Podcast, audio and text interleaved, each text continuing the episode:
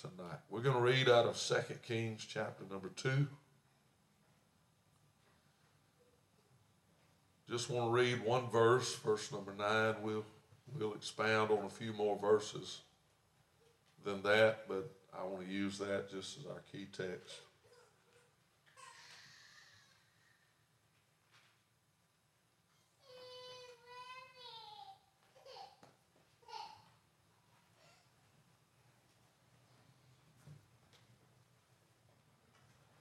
Second Kings chapter number two. As you're uh, finding your text, I do want to say that uh, say thank you to Brother Jason who's been working behind the scenes, shaking his head. No, he don't want no recognition, but he's been laboring in that yeah. on that sound stuff, and uh, we're uh, we've bought uh, Pro Presenter, which is a program, and uh, hopefully in the near future we're going to start using these monitors to engage, but we're trying to kind of figure that program out. And he's been working on a on a new website because our old website was audio only, and uh, because I know nothing about all that stuff, Brother Rick tried to show me uh, before they left how to take all of our recordings here and put it into the website, but our recording volume was too low, and he would use another app to adjust the volume up and all that kind of stuff. And I, it was just over my pay grade. And, and so that hasn't, uh, that, ha- that website hasn't been updated for, Lord, probably four years, but we still have people that go to that website and they listen to it. There are thousands of messages embedded on that website. It has over, uh, it's been a while back, Brother Corey looked at it It has over 2 million listens on that website over the years. So uh, it is a great, great tool. And uh, so I just left it up there. And uh, so we still pay for that website. Brother Jason's been working on a new one. We'll actually be able to put the uh, the live stream on a on our website. And uh, a lot of people don't have Facebook and don't want Facebook, and it'll just be a, another means that those that count our church as a home church would be able, in a, in a spot that's not Facebook, they'd be able to be in service with us. Uh, Brother Jason's been able to take the audio off the video, and uh, we've got a Spotify channel now. And if you look up Bible Way Assembly on Spotify, it's the logo that's on the on the sign out front is our Spotify, and uh, you can people can listen to the audio off that. Some of the out of state people that don't do Facebook, that's where I'll be sending them uh, until our website gets gets fully up and going. And that website's just going to be BibleWayAssembly.com. So uh, uh, we got some good things in, in, in the works, and uh, I'm excited about what the Lord's doing, not just on the media front, but right here in the house. There's been some exciting oh, things going on, and I'm so grateful. Second Kings chapter 2, verse number 9, and it came to pass when they were gone over that Elijah said unto Elisha, Ask what I shall do for thee before I be taken away from thee. And Elisha said, I pray thee, let a double portion of thy spirit be upon me. Let a double portion of thy spirit be upon me. I want to preach on the path to power. The path to power. Father, we thank you for your word. God, again, we ask you that you'll speak to our heart through the word of God and by your spirit. You knew who would be here. You've ordained this service for us. Maybe for those that are watching or listening at home. But God, I pray tonight you'll pour your spirit out upon this house, upon this sanctuary, but more importantly, upon your people. God, I pray that you would, God, begin to take us by the hand and walk us down this pathway to power. God, it's your will for us to be endued with power from on high. I pray you'd fill us one and fill us all in this house tonight. God, we're known to be a Pentecostal church, but let us not be known to be Pentecostal in word only. but also in deed, oh God, also in spirit. God, I ask it in Jesus' mighty name. If you love the Lord, would you say amen? amen. Out of a very obscure background, kind of an unknown history or background, Elijah just appears on the scene of Bible history. And the Bible said that he was a man of like passions, the same as we are. His conduct and his miracles that God wrought through him soon distinguished him from all other men. He was one of the premier prophets of the Old Testament. God wrought unspeakable miracles through this man of God about which we knew very, very little. At his command, the heavens became as brass and the clouds closed or shut their doors so that the Bible said it did not rain for the space of three and a half years, neither was there any dew upon the earth. And likewise, when occasion demanded it, the Bible said he called down fire out of heaven and consumed the enemies of the Lord. And after being tormented by Jezebel for the stand that he took against the prophet or the prophets of Baal, he resorted to Mount Horeb where God spoke to him in a still small voice. When he departed from that mount, he found Elisha, the son of Shaphat, plowing in the fields with a yoke of oxen. And Elijah passed by this young man, and he cast, the Bible said, his mantle upon him. And the mantle was a symbol of God's presence in the life of Elijah. The mantle was a type of the anointing that rested upon that man of God's life. And it was God after the episode where Elijah becomes so discouraged and so despondent that God could hardly get him to come out of the cave. And when he left the cave, God said, What doest thou here in this cave, Elijah?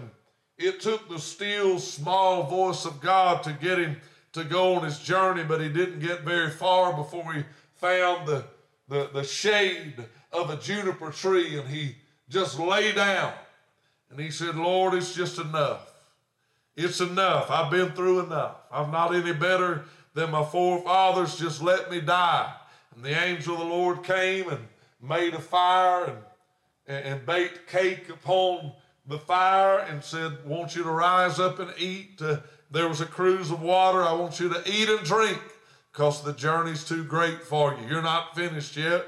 And he did. He rose and ate and drank, and amazing wonders. He lay right back down and went to sleep again. And the angel of the Lord stayed, and God's long bearing, and He's uh, he, He's patient and He's kind and He's good, and God wouldn't let him just lay down and die.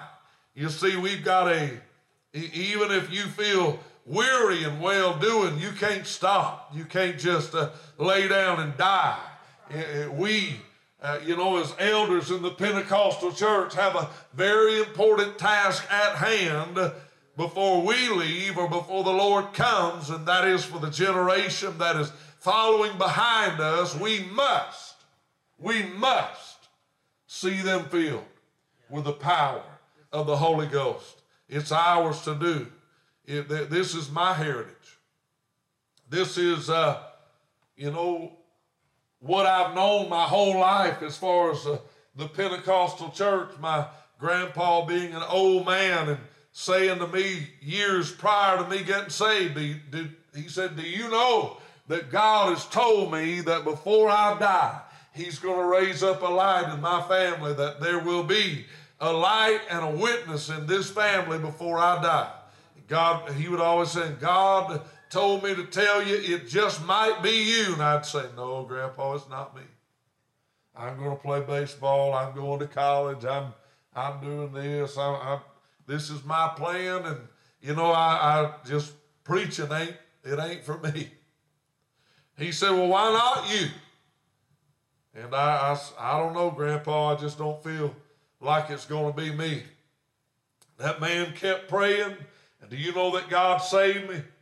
And when uh, after God had called me to preach, he would call me in the living room. He'd come, he'd say, "Come in here and pray with me." He said, "Church I go to," he said, "Man," he said, it, it, it, just no life there." He said, "I need God to raise somebody up or send a man to Baldwin County that believes like I believe and that'll preach." I want to sit under that kind of preaching. I'd get down beside him on the couch and say, Oh, God, raise somebody up. Send somebody over here to Grandpa Lord's going to preach to it. I look back on it now and I smile. He's praying me over here. I was just too naive to know it. and before he died, I was I was his pastor, but uh, he died in peace and he died knowing that God had fulfilled his word and his will in my life, and that's our job to do. You're not finished until God takes what He's done in you and replicates that in the next generation. We, we have to perpetuate the Pentecost in the land, or there's no hope for our tomorrow. I, I've often said if you look at what our nation is becoming, if something don't happen and one more generation passes, the next generation wants socialism, which is a, a, modern day form of communism. And America, as we know it, will have ceased to exist. Uh, I think a big part of that lies at the feet of the church. Either we're going to have revival or we're going to have ruin. And you can't tell me that God's going to send revival through religion. He's not. God's going to send revival through the outpouring of His Spirit and the infilling of His church. And this is what we, this is the picture we see. God's just basically telling Elijah, you're not going anywhere until that mantle is placed upon somebody else that'll finish what you started. And if you see this as a type of Christ and the double portion of his spirit or the mantle of Elijah being the outpouring of the Holy Ghost upon the church. And Jesus said, The work that I have done, greater work shall you do because I'm going to my Father. I'm going to pray the Father, and He's going to send you another comforter, which is the Holy Ghost. I see this as a type, a picture of Christ and the church, this Elijah and Elisha story this mantle being a symbol of God's spirit and presence and power. And immediately Elisha left the yoke of oxen where he was plowing when Elijah cast the mantle on him. And the Bible said he took uh, the yokes uh, and he broke them in pieces and burned them and he sacrificed uh, the oxen over the fire where he had burned the yoke. Uh, I want to tell you for Elisha, he was it was a symbol of him saying there's no turning back for me. And that's where the path to power starts. Uh, is there's no quit uh, in a child of God. There's no looking back. Jesus said a man, when he puts his hand to the plow and he looks back, uh, he's not fit for the kingdom. If there's any quit in you, you will quit there, if there's something in you that'll turn back on God, the devil will find it out. Uh, this world will expose it, uh, and there'll be a million and one exit ramps uh, on your way to glory. He burned the plow and sacrificed the oxen, told his parents, uh, goodbye. I'm leaving. I'm on a journey with God. I won't ever be back. I don't know where this journey is going to take me. I may be by every once in a while to visit, uh, but my life will never be the same. The call of God is upon me. I'll never plow again. I'm going to be a man of God. That has to be your resolve. I'm in this uh, until Jesus comes, uh, or my heart quits beating. There's no looking back, uh, there's no turning back, uh, there's nothing else left in the world for me. I have decided to follow Jesus. He asked Elijah to allow him to bid farewell to his mother and father and to, then later to follow him. And Elijah said, Go back again. What have I done to thee? Well, you don't owe me nothing. Just go back. It's no bother to me if you come or if you stay. Elijah was aware of what he had done to this young man, but uh, he wanted an expression from Elisha as to why he desired to follow him. Elisha arose and went after Elijah. And the Bible said he ministered unto him. And in Elisha's quest for power, I want a double portion of the Spirit that's upon you. Three things were prominent. And I want to preach on those three things because they're key in our quest uh, for the power of the Holy Ghost. Number one, persistence. Uh, number two, desire. And number three, an emptying of yourself of everything you are, which gives you an openness to all God has for you. Man, as I was praying for this service, uh, I could just see some of your faces. Uh, and one of the one of the things that uh, I'm not God, but I am your pastor. And one of the things uh, that I've been praying for you about specifically, a specific prayer request uh, is desire. God, I just don't see the desire. Lord, you are going to have to do a work in their heart to create a desire in them. You can't make a man drink. You can't make a man or a woman eat. They have to uh, seemingly work up an appetite. Somebody said you can lead a horse to the water, but you can't make him drink. And my good friend, Brother Joseph Chambers, said that's not true, Brother Eddie. he said if you give him saltine crackers or you give him some salt chips or salt cubes, uh, something really salty. When he gets done with that, he's going to drink. The Bible said we're the salt of the earth, so all I know is uh, if, if the desire's lacking, some of us need to start being a little more salty. Amen. We need to start being a little more salty as the church uh, to make those that follow us a little more thirsty. First, I want us to look at uh, Elisha's persistence. His persistence uh, in receiving this double portion.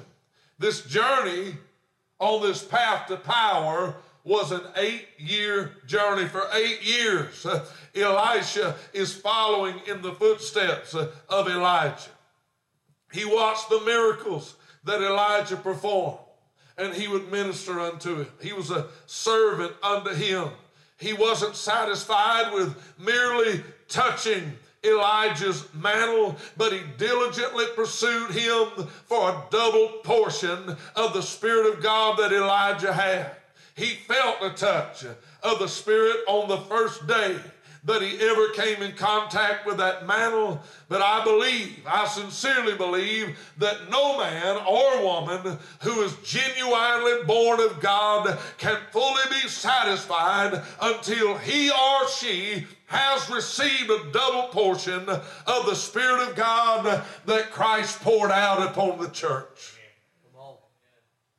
I, I know He touched us the, the, the day we got saved, the, the moment we were born again. But from that moment to this, in your journey and in your walk uh, with God, He has been leading you on a path to power. Amen. He, he said, tarry until you be endued with power from on high.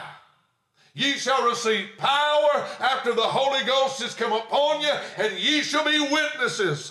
Not that you would witness, uh, but that you would be a witness. Uh, you will be this message. Uh, you will be an illustration of this Bible. You'll be an open epistle known and read of all men. You'll pray for the sick and they'll recover. Hallelujah to God. You'll be the witness of Christ. You'll be his body in the earth. Evidently, it had become common knowledge that Elijah was to be transported or taken to glory without seeing death. This was, it, it, was shown by Obadiah when he met Elijah while looking for grass.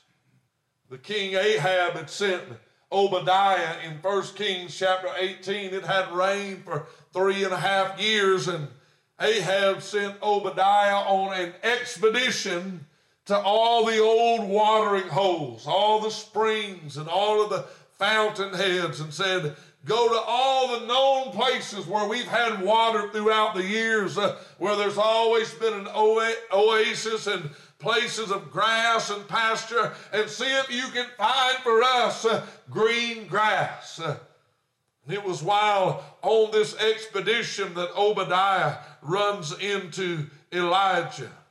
And Elijah told him to take a message to Ahab for him. He said, Lord of mercy, are you trying to get me killed? This was also expressed by the conversation of the sons of the prophets at Bethel and Jericho. Obadiah said, You're going to send me back with a message to the king to meet you at Carmel. because Elijah said, I want him to meet me there. And it was a showdown of type on, on Mount Carmel. Let the God who answers by fire, let him be God. But Obadiah said, I go tell him that you're going to be there on Carmel and the Lord takes you up and you're a no-show. I'm a dead man. He said, I'll be there. Then it was also the sons of the prophets. They would tease Elisha in 2 Kings chapter 2 and say, don't you know that your master's going to be taken up from you? He'd say, I know it. Hold your peace. Leave me alone about it. Elijah was the second man in history to, to be taken to heaven without ever seeing death. You know, Enoch was the first. He walked with God and was not, for God took him. God translated him, the writer in the New Testament said. Enoch walked with God and he was not, for God took him in Genesis 5 and 4, and it came to pass when the Lord would take up Elijah into heaven by a whirlwind that Elijah went from Elisha from Gilgal. That's in 2 Kings 2 and verse 1. But try as he would, he could not discourage Elisha from following him. Three times at Gilgal, at Bethel, and at Jericho. Brother Brian preached on that the last two nights at camp meeting. Elijah asked his companion to stay behind. But three times Elisha responded, As the Lord liveth, and as thy soul liveth, I will not leave thee. It seems that Elijah was given to the persistence of Elisha. Okay, if you must. But it's a thrilling experience for Elisha to go to Gilgal. The word Gilgal means a, a rolling away. He must have seen the 12 stones that the children of Israel had placed there for a memorial to their children at Israel's crossing of the Jordan River on dry ground. But to, but to remain at Gilgal is just a relic of the past. I'm glad that for the day that God rolled the reproach off of my life. Thank God for the day me and roll the reproach of my sin off of me. I want to tell you, if you've never experienced what that's like, if you're still living with that reproach and with that guilt and with that shame, you'll never know the peace of God that passes all understanding. You need to bow at the feet of Jesus uh, and you need to ask Him to save your sin wretched soul, and the Lord will take away all the reproach, uh, all the shame, and all the guilt, uh, and it'll roll off of you. At Gilgal, he said, I'm going to roll off of you all the reproach uh, of Egypt. Uh, Egypt's no longer a part of my life. Egypt should no longer be a part of your life. You talk to Brother Steve about how he got that hook on his arm. He can testify to you. The difference is uh, he does it uh, with no reproach. That's not who he is anymore. He's not engaged in those activities anymore. And the reproach of that former life is gone. He only testifies it now under the glory of God. If you don't know what it feels like to have the reproach of your sinful past uh, roll off of you, then ask somebody. One writer said it's joy unspeakable and full of glory, and the half is yet to be told. Listen, you can live on that experience for a while, but if you're going to continue on with God, God won't stay there. He's a God on the move, always has been. God's up to something. God's doing something. He's not in heaven tonight twiddling his thumbs. Do you know God's always talking? God's always speaking. God's always working. Heaven's not boring. The kingdom of God is not inactive. The church is not dead. And God and the Holy Ghost is on the move. The days of miracle aren't past. You can live in the past if you want to. But I got saved 27 years ago. And I can't just always live in the past. I've got to have something current. I've got to have something up to date. Many Christians uh, are doing just that. They've lost the freshness of their experience, and now they live in the memory of what it was when they got saved all those years ago. If you stop at Gilgal, you're stopping short of God's best for your life. Gilgal's a must. Gilgal's a wonderful experience, but you can't just stay there the rest of your life. He said, I'm leaving Gilgal, I'm going on to Bethel. Bethel means the house of God. Every man who searches for a deeper experience in, in Christ will have his heart close to the house of God. David said, Psalms 122 and verse 1, I was glad when they said unto me, Let us go unto the house of the Lord. Something's wrong with you and something would be wrong with me if there's no desire for the house of the Lord.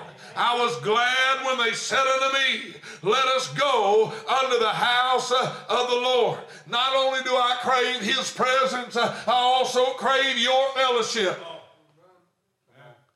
Even some of the sons of the prophets and the theological students had tried to discourage Elisha by saying, in 2 Kings 2 and 5, knowest thou that the Lord will take away thy master from thy head today? His only answer was, Yes, I know it. Uh, hold your peace. He seemed to say, regardless of what happens, uh, I am hungry for a deeper experience.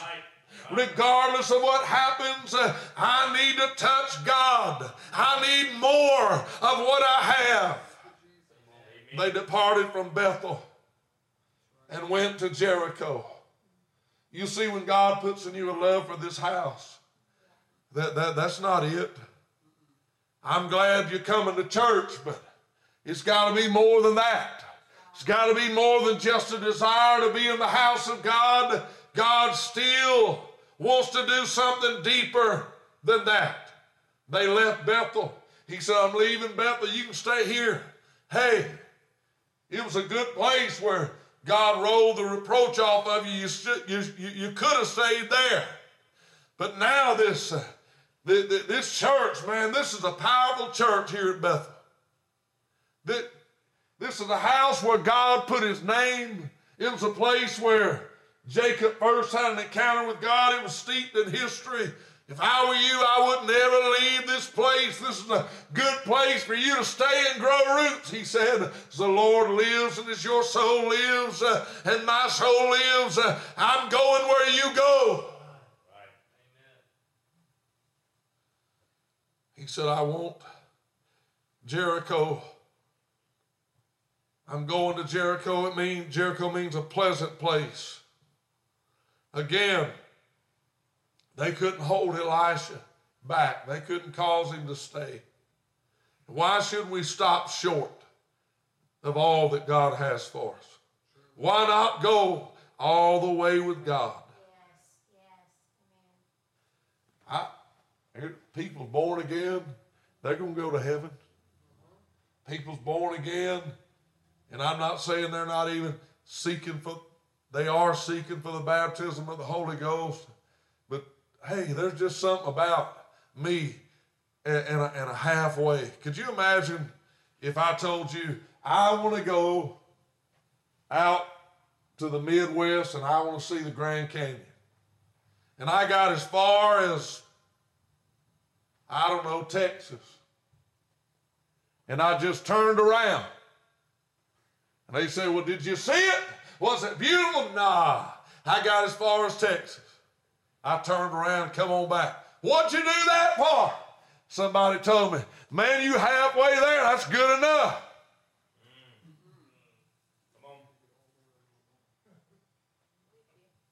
You'd think I was crazy. You'd think, man, you went all that way and didn't even go all the way to experience it. I've never experienced it. I want to see it. It's on my bucket list. One of the things that I want to see. I want to experience it. Just to say what Caleb seen it, Brother Glenn seen it. I ain't never seen it. But I can tell you, if I was on my journey to go see it, I'd never stop halfway and turn around and come back. Just because somebody told me. Hey, man, you've gone halfway. That's good enough. Sorry. If I have to go on by myself, I'm going all the way. Kind of like this uh, journey I feel like I'm on. I've read the book of Acts. My, didn't they have a, revival? Didn't they experience the power of God? I've read about the Azusa Street revival that was in our nation at the turn of the century. My, didn't they have revival and see a move of God? I heard about the revival of the 40s, the late 40s and early 50s right here in our land that produced the likes of Gail Jackson, Jack Cohen, uh, Oral Roberts, uh, men of which would throw up those large tents uh, and, and, and, preach the gospel with an emphasis on healing, it seemed. Everything that came under those tents uh, just about would get uh, healed. Brother, uh, a drum came through the uh, man that won us to the Lord, he came through during that time. That was the heyday of his ministry, and he was on a, a, a lay ministers team there that traveled with Jack Coe. Thousands and countless thousands of people were healed under that ministry, and he had an unbelievable faith. If you needed God for healing. It just seemed uh, that that was uh, an expected thing for that man of God. It was a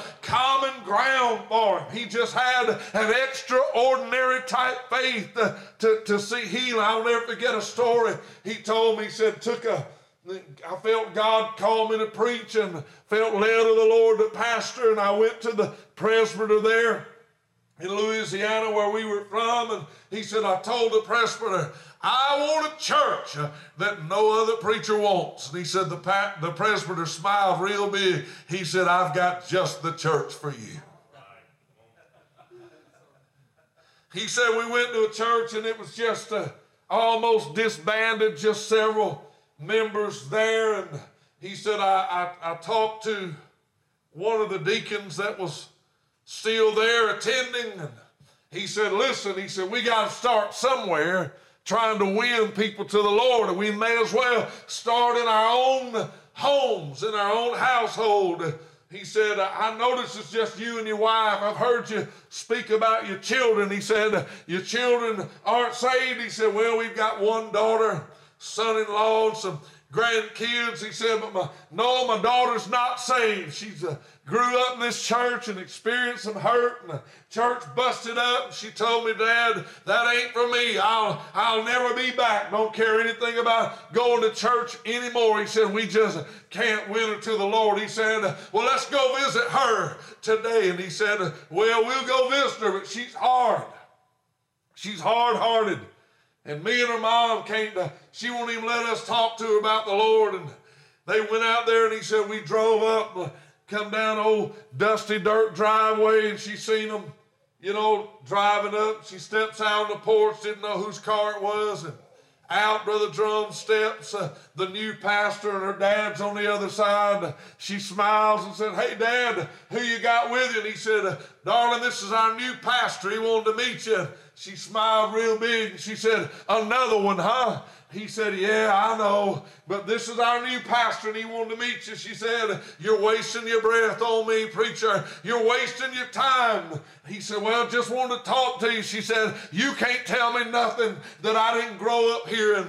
I know you're going to tell me the Lord loves me and I need to be saved and Jesus is coming and all of that. She said, I've heard all of that. Uh, I just don't want anything to do with that church. I'm not coming back uh, ever. He said, Is there nothing I can do to convince you to change your mind? She said, I'll tell you what. In her mind, she's thinking, if you can do something I know you can't do, then uh, yeah, you can change my mind. She said, Tell you what, my husband loves to coon hunt. Said his the number one coon dog that's won the state championship in those competitions. Uh, he, he's literally, he's come down sick and for a person to be on their deathbed, but uh, said, We're on a death watch for that dog. He's about to grieve himself to death, uh, watching that dog die. It's been about two days now. He won't eat, uh, he won't drink. Uh, she said, uh, You want to pray for somebody? You go back there and pray for my husband's old coon dog. And if God can raise that coon dog up, you'll have my attention and my husband's attention, and we'll see you at church church on Sunday morning. This is old brother Drum that's been traveling with that evangelist Jack Coe underneath that tent, and he's watched God do unbelievable miracles. Uh, he looked at the deacon. Uh, he said, "Well, that's easy for God. I thought she was going to ask me to do something really hard." He said, "That's no problem for God." He said, "Come on back here. Let's go pray for that coon dog." He walked back there in the backyard. Old dog was a rack of ribs. Uh, he's laying there half in the doghouse and half outside. He's panting. Uh, he's, he, he's, you know, soon to die. He walked out there, called the dog's name. No response. Uh, dog's just panting dying. He pats him on the head, no response. Uh, he just said, Well, let's get down to business. Uh, he stretched his hand toward heaven. Tear rolled down his face. He said, He called that daughter's name. He said, Lord, you heard what she said. Husband loves this dog more than anything else in this world. All you got to do is get this dog up uh, off his deathbed, get this dog out of this sick state, heal this old coon dog. And I, I'm asking you for her soul and the soul of her husband and the soul of their children. I want to see them saved. And if all it costs you, Lord, is to raise this coon dog up, then that's what Jesus uh, bled and died for. He said, underneath my old outstretched hand, he said, that old rack of bones, that old panting coon dog lifted his old head up pulled his weak, trembling body up uh, off the ground, stretched his head up toward the sky, almost like he was looking at the Lord and said, Oh! Put his head down in the water bowl, started drinking, reached over in the feed bowl and started eating. Husband came home. He said, about the time that coon dog hollered, I turned around. Deacon's daughter standing there, tears uh, streaming down both cheeks, and said, I don't believe what I just seen. He said, Well, tell your husband, uh, we, we start church uh, at 9:45, uh, Sunday school on Sunday morning, 10:45 worship. I expect you to be there, and I want God to save you. He said they showed up that Sunday, and God saved the whole lot of them. I'm just telling you, during, during those 40s and 50s, underneath, underneath such men of God, he'd tell me stories. Uh, he said, I was uh, working as a, as a salesman in this, uh, in this store, this retail store in New Orleans. That's where they were from. And, and he spoke with that old French accent like uh, nobody else I've ever heard. But he said, I was a retail salesman there you know, when I wasn't pastoring, and he, he said a woman collapsed. I don't know what happened to her, heart attack or whatever. She collapsed. Uh, she, she wasn't breathing. She had no pulse. Uh, he said she had died there in the floor. People were panicking crying. Back in those days, you didn't have cell phones. Uh, it, it, was a hard thing to find a phone right offhand to call and try to get some kind of ambulance to come get her. He said, All I knew to do was to hit my knee as a new convert full of the Holy Ghost. Uh, I stretched my hand out uh, over that lady and asked the Lord to heal her and to spare her life. He said, Up she sat. God raised her from the dead. He said, You know what? Reward I got for that, uh, for praying in public uh, like I did, speaking in other tongues. Uh, they fired me off my job. He said, but I got me a hug from that sweet lady that God raised from the dead, and I called myself blessed for it. Hallelujah. That's the kind of man that won me to the Lord. And before he died, he's going to the nursing home. You got to sell everything to live in a nursing home. You can't have a car. You can't have a, a house to live in. You got to give them everything you got. And he did. He said, uh, Sunday's going to be my last service. Uh, I want to go early with you. I need to hear from heaven. I'm going to live the rest of my life in a nursing home. I got to hear God. I need to hear the Lord speak to my heart. I got to know I'm doing the right thing. His wife had had a stroke uh, and he couldn't stand being separated from her. I'm going to live with her in the nursing home. We came early. He knelt and prayed for a while. After about an hour, people started coming in. He got up. Sat down on the pew, took his handkerchief out, wiped tears off his face, and he said, I heard from heaven tonight uh, I'll be okay to go into the nursing home. And I said to him, while people still weren't there, I said, Brother Drum, what did the Lord, he's a giant to me, a giant of the faith. I said, what did God say to you tonight? He said, the Lord said unto me, be thou faithful unto death, and I will give unto thee a crown of life. Hey, hallelujah to God. He, he hugged my neck. He said, My journey's uh, over. Yours is just starting. I want to hear great things uh, about you while I'm in the city.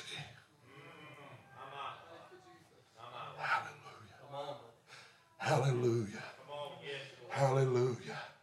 You see what he was doing, don't you? He's setting the boundaries. He's setting the parameter. He's setting the bar high. Stop short of that. Uh, you're going to settle for nothing. Uh, when that man uh, has stories of laying hands on the dead, laying hands on a coon dog just to win the honor, you're going to stop short of that. It's just a little dabble, do you? Just singing I'll fly away. Is that enough? Or do you want the touch of God on your life? Do you want shake your city? Do you want to reach your world? For God Almighty.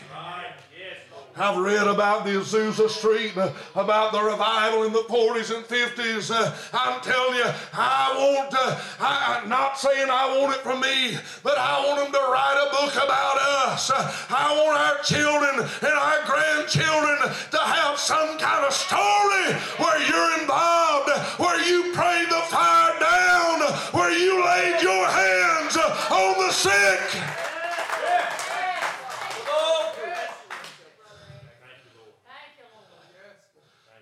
He said, I ain't staying here. I'm going all the way. Nobody's going to stop me. If you don't have that persistence, I'm not saying you'll quit. I'm not saying you're going to fall out of church. I'm not even saying that if you stay on at Bethel and don't go all the way to Jericho, that you're not going to make the rapture make it in the city. And I'm saying, why would you settle for anything less than all God has for you? It can be detected in the walk of a man or a woman that's been touched by the Almighty if he or she has a double portion of the Spirit. Galatians 5 and 25 if we live in the Spirit, let us also walk in the Spirit. Few people are willing to pay the full price for this double portion. While the scripture reads, and they too, 2 Kings 2 and 6, and they too, Elijah and Elisha, went on. Woo! That, that, that blesses me. They too went on. The next verse tells us 50 men of the sons of the prophets went and stood to view afar off. They were interested onlookers, but only Elijah and Elisha walked with God. We've got a lot of people today that are Pentecostal spectators, interested onlookers who stand and view from afar off, but they're not going to fast a meal. They're not going to be persistent in their walk Sunday morning, Sunday night, Wednesday night. They're going to pray just enough to get by and appease their own conscience. That ain't what I'm after. They're not hostile to the, to the Pentecostal doctrine, to this experience of power. No, not at all. Yet they don't go on with God like these 50 other students. They want to witness something supernatural and miraculous, yet keep their distance. Uh, they want to be a part uh, as far as uh, I was there when it happened, I seen it happen, I belong to that church, I'm one of them. Oh, but by God, when I got saved, I'd watch Brother Tim preach. Oh, Brother Kenny Marsh would come and preach. Brother Dale Turner would come and preach. Brother Brian McDonald would come and preach. I moved from the toward the back, uh, all the way up to the front. Uh, somebody said, You need to be back there with your wife. I told them, You've been in this your whole life. Uh, I just got saved. Whatever's in those men, uh, whatever they're feeling when they're shaking and gyrating around, whatever's coursing through their veins, I want it. I'm drawn to it. I feel like I need that. I want that. I wasn't wanting their anointing. I didn't want their ministry. I didn't want their calling. I didn't want their church. I wanted their God. Woo! Hallelujah to God. I said I wanted their God. Can I walk with you for a while? Can I talk with you for a while? It was a few years ago, Brother Shortridge was preaching the, the nights of our camp meeting. Brother Kevin Casillas from over in Jacksonville was, he drove over and was with us that week. I forget who was preaching the mornings, but Brother Shortridge was that night. Kevin would come every morning to the prayer meeting. Oh, Brother Shortridge sat right there where Brother Adams at.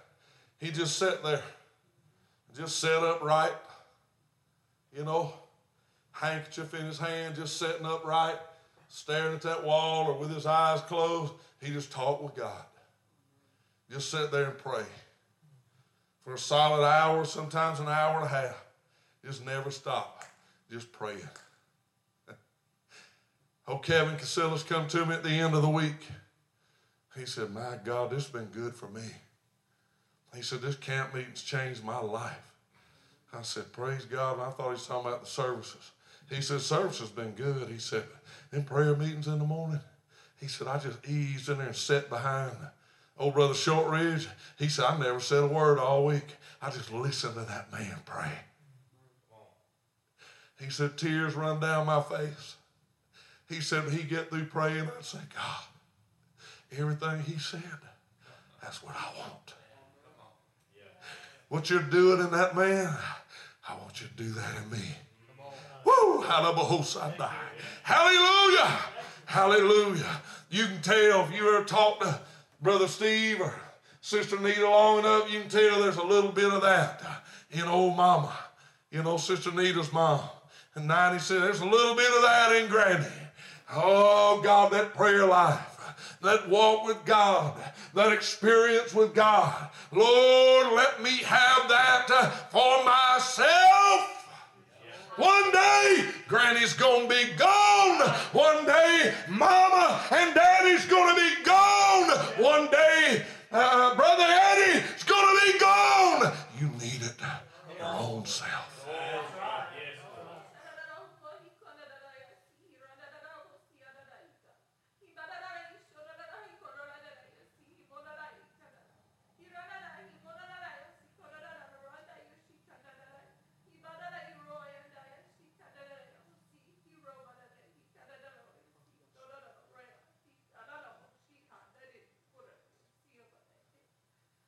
I am the way.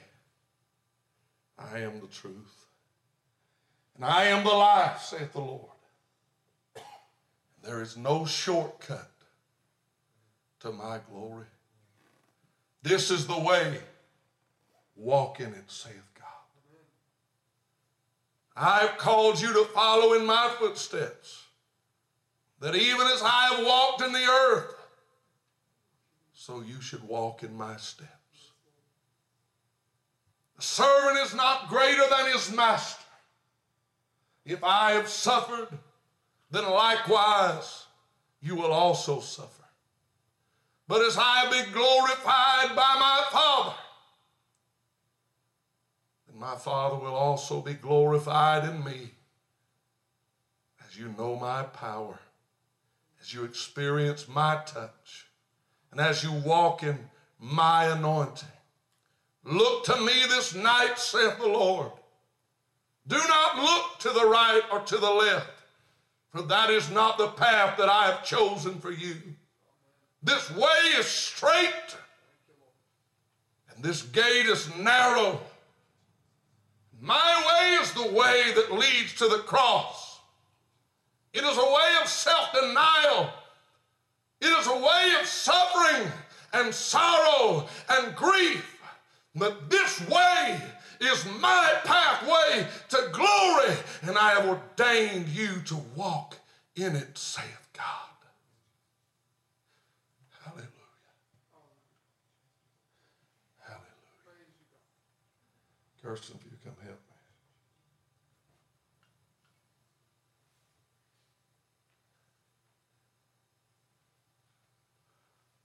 This persistence I haven't even gotten to point number two, which is where I really prayed about desire. This persistence. There's just no shortcut to this glory. It's just no other way. God has set something, if it be the person of Christ, as you've read him in the Bible and you've heard him preached, heard him taught in Sunday school or children's church.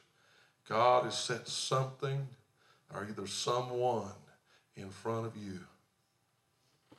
He's ordained you to walk in power, to walk in fullness.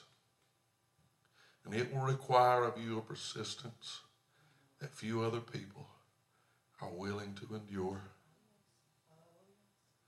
This is a road where all of your friends and all of your buddies maybe won't be willing to walk with you.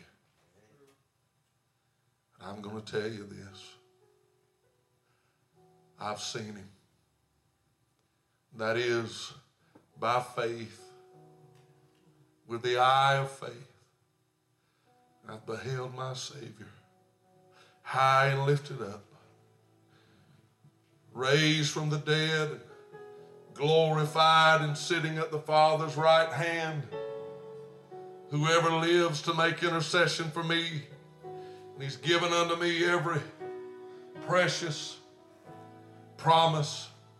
He's given to me every good gift, every good and every perfect gift.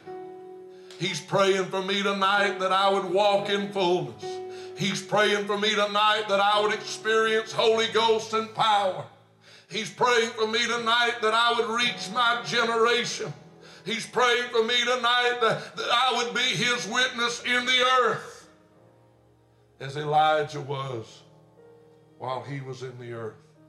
Elijah was a man of like passions like we are. He prayed that it wouldn't rain, and it didn't for the space of three and a half years. Why? So God could deal with a backslidden nation that they should repent. Then he prayed again that it would rain, and it did. We're God's witness in the earth. The effectual, fervent prayer of a righteous man avails much. God's calling us to be such men, such women. We're on the path to power. God said it'll require persistence on your part, not to settle for anything less and not to stop short of all He has for you. You have to press, press to get past to get past Gilgal. Press to get past Bethel. Press your way on through Jericho.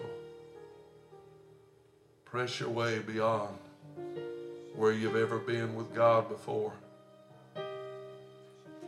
Renew your altar. Renew your commitment. Renew your vows. Take hold of him tonight and say, like Jacob of old, I won't turn you loose till you bless me. But I will have this double portion. I will have your touch. I will know your power. I will walk in your anointing. My children and my grandchildren will bear record that I walked with God. If that's your testimony, would you meet me in this altar tonight? It's your desire to, to touch Him, meet me in this altar tonight. It's your desire to taste and see for your very own self that the Lord, He's good, meet me in this altar tonight. You desire more than you've ever possessed with God before. You're tired of the same old experience you've tried to live off of in years past. Meet me